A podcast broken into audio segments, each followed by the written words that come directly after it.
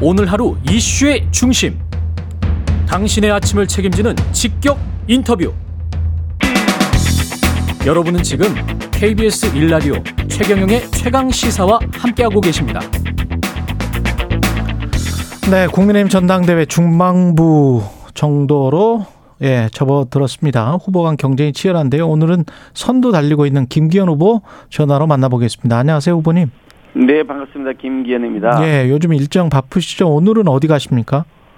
오늘은 오전에 뭐 저기 기자회견 하시는 분들 배석하면서 지지선 하시는 분들 좀 계시고요. 예. 오후엔 또 TV 토론이 있기 때문에 아, 그렇네요. 그거 예, 준비하셔야 되네. 준비에 또 바쁠 것 같습니다. 예. 지금 판세는 어느 정도 굳혔다 이렇게 보시나요? 뭐 그렇게 후보가 단정적으로 말씀드리기는 아직 그 예. 늦긴 합니다만 예. 뭐 최근 며칠 사이에 나오는 일반 여론조사를 보면 확고한 1위, 그것도 꽤 큰 격차로 1위하고 있는 것이 나타나고 있고요. 음. 또 자체적으로도 계속 분석하고 있는데 예. 어, 바깥으로 표, 그 저기 보도가 되는 보다는 좀 더 큰 격차를 보이는 것 아니냐 이렇게 분석하고 있고요. 예. 실제 현장에 가 보더라도 안정감 있고 정통성을 갖춘 갖춘 어, 김기현이 뭐 가장 적임자다는 그런 의사들이 굉장히 확고해지고 있는 것을 느끼, 느낄 수가 있습니다. 예. 어떤 분의 경우는 입당한 지 아직 1년도 안 됐는데 음. 당 대표가 되기는 너무 시기가 이르다. 시간을 가지고서 당에 좀 기여한 다음에 평가를 받으시라 이런 말씀들 많이 하시고요. 예. 또 바로 직전에 있었던 총선거를 지휘했는데 국, 그 국회의원 총선거에서 우리가 대표한 마당에 다시 음. 나서는 것이 적절하냐 이런 말씀도 계시고요. 예. 또 어떤 분은 아직 뭐 경력이나 이런 것들이 너무 일천하니까 음. 좀더 배워야 될 거다 뭐 이런 말씀들이 많이 계시고 그렇습니다. 안철수, 황교안, 천하람 후보를 각각 그 비판적으로 보는 당원들의 분위기를 전달을 해주신 것 같고요. 그 어떻게 보세요? 지난번에는 저랑 인터뷰에서 이렇게 말씀하셨거든요. 1차에서 끝낼 수 있는 상황인 것 같다. 지금도 그렇게 보세요? 음, 지난번에도 1차에서 끝낼 수 있는 상황이라고 말씀드리진 않았고요. 그걸 예. 목표로 한다고 말씀드렸고요. 예, 목표로 한다. 예, 지금도 당연히 목표를 하고 있고 음. 그렇게 되었으면 좋겠다는 희망이죠. 아, 그렇습니까? 판세에 관해서는 자세히 말씀하시기 싫어하시는 것 같으니까 천하람 후보부터 여쭤볼게요. 이게 천하람 후보가 변수가 될 가능성은 어떻게 보십니까?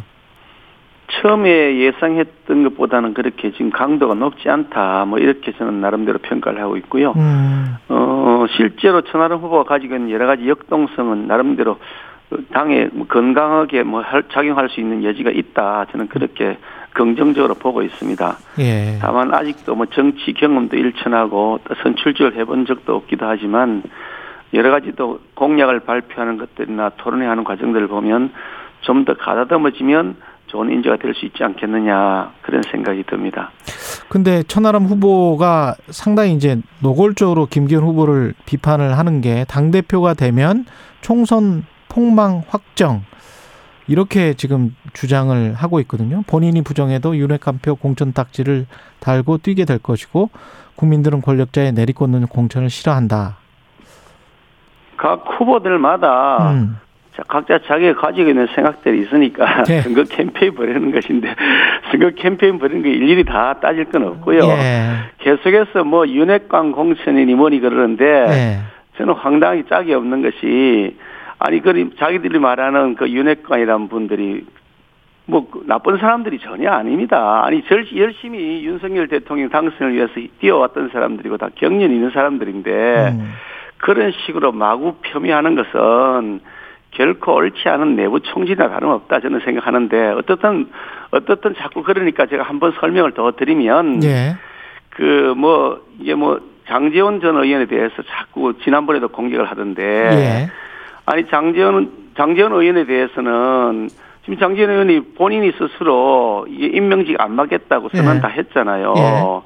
예. 아 그리고 이 당뿐 아니라 정부에서도 임명직 안 맞겠다고 선언했잖아요. 음. 두 번에 걸쳐서 백의 종군하겠다는 선당 후사, 선공 후사의 그런 모습을 보이면서 굉장히 살신성인의 모습으로 나름대로 역할을 하고 있는 분인데 그에 대한 평가는 아예 그냥 딱 인색하게 평가 절하해 버리고 자기는 당 대표가 돼야 되겠다고 나서면서 다른 사람이 자신의 것을 내려놓은 것에 대해서는 그렇게 평가를 인색하게 한다 그러면 음.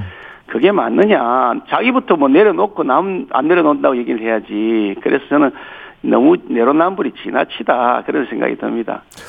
천하람 후보가 그 울산 땅과 관련해서 정치 입문 전이었지만 울산시 고문 변호사로 활동했다는 것들이 나오고 있다면서 어 의혹을 제기하고 있는데요. 어떻게 보십니까 이거는? KTX 울산시, 예. 울산시 고문 변호사로 활동했다는 얘기는 벌써 한 10년 전부터, 아, 10년도 더 되네. 한 15년 전부터 나온 얘기고요. 예. 15년 전부터 민주당이 마르고 닳도록 계속 써먹었던 건데, 아, 그게 아무 문제가 없다는 것이 민주당 스스로가 다 밝힌 겁니다. 아, 민주당 정권 시절에 계속해서 수사하라고 촉구하고 민주당이 기자회견을 하고 수사 촉구하고 음. 민주당이 지배하고 있던 시의회가 나서가지고 특위를 구성해서 다 조사를 하고 작년 국정감사에서도 민주당이 그렇게 떠들고 난리법석을 쳤습니다. 음. 그런데 아무것도 제가 그게 더 잘못된 것이나 제가 책임져야 될 일이 하자가 없다는 것이 다 확인된 내용입니다. 내용을 모르면 그냥 가만히 계시지 자꾸 그 민주당이 했- 했던 얘기를 반복하시면 그러면 딱 그게 생태 땅이 생태 땅이 되는 겁니다. 생태 땅이요. 생태 땅이 생태 땅이 된다. 예. 근데 땅은 왜 그때 사신 건지 그거는 좀 밝히셔야 되는 거 아닌가 싶기도 어머, 하고요. 그다 밝혔어요. 예. 벌써 다 밝혔습니다. 밝혀. 얼른 검색해 보시면 다 나와요. 아, 그래요? 15년 전 얘기라고 하잖아요. 벌써 15년도 더 된 것 같아요. 예.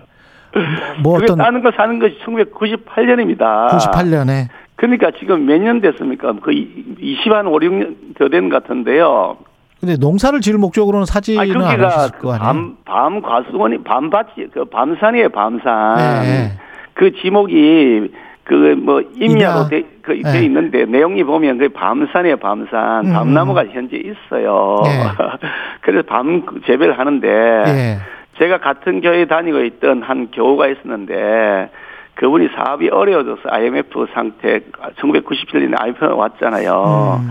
그때 제가 변호사가 있던 시절인데 형편이 어렵다고 해서 뭐라도 하여간 빨리 지금 부도 안 내게 막 메꿔야 된다고 해서 현금이 필요하다. 같은 교회 아. 교회 다니는 사람들 입장이고 제가 변호사하고 있던 상태였으니까 음. 거기 또뭐 나중에 제가 은퇴하고 나면 거기에 뭐이 밤밭도 있고 밤 밤산이고 하니까 음. 거기서 뭐 그 뭐 이렇게 뭐 낙창에서 살 때 고향에서 그렇게 지내면 되겠다 예. 그런 생각을 했죠. 알겠습니다. 그렇게 한 거 가지고 예. 한 20몇 년 전에 지금 샀던 걸 가지고 지금 그걸 왜 샀냐고 따지면 좀 황당하지 않나요? 예, 알겠습니다. 여기까지 하고요. 안철수 후보의 정체성에 대해서 지금 지적하고 계신데 안철수 캠프에선 김기현 후보에 대해 혈통 감별사를 자처한다. 극단적 분열주의와 갈라치기로 우리 당 이것도 비슷하네요. 총선 폭망이 예견돼 두렵다. 이런 논평이 나왔는데 안철수 후보와 천하람 후보의 스탠스가 뭐 다른 듯 좀 비슷하기도 하고요. 어떻게 보십니까? 어, 제가 압도적 1위인 것이 자기들도 확인되고 있으니까 음. 무조건 김견 물고 늘어나, 늘어져야 된다. 예. 끄집어 당겨야 된다. 이런 네거티브 방식인 것 같은데요. 예. 아니, 그 뭐 천하람 후보는 단 한 번도 총선을 지휘해보지도 못했고 대통령 선거, 지방 선거도 한번 지휘해 보지도 못했고 본인도 한번 당선도 안 되신 분이 선거를 얼마나 잘 하시는지 모르겠고요. 안철수 후보는 자기가 선거를 지휘했던 거 다 졌습니다.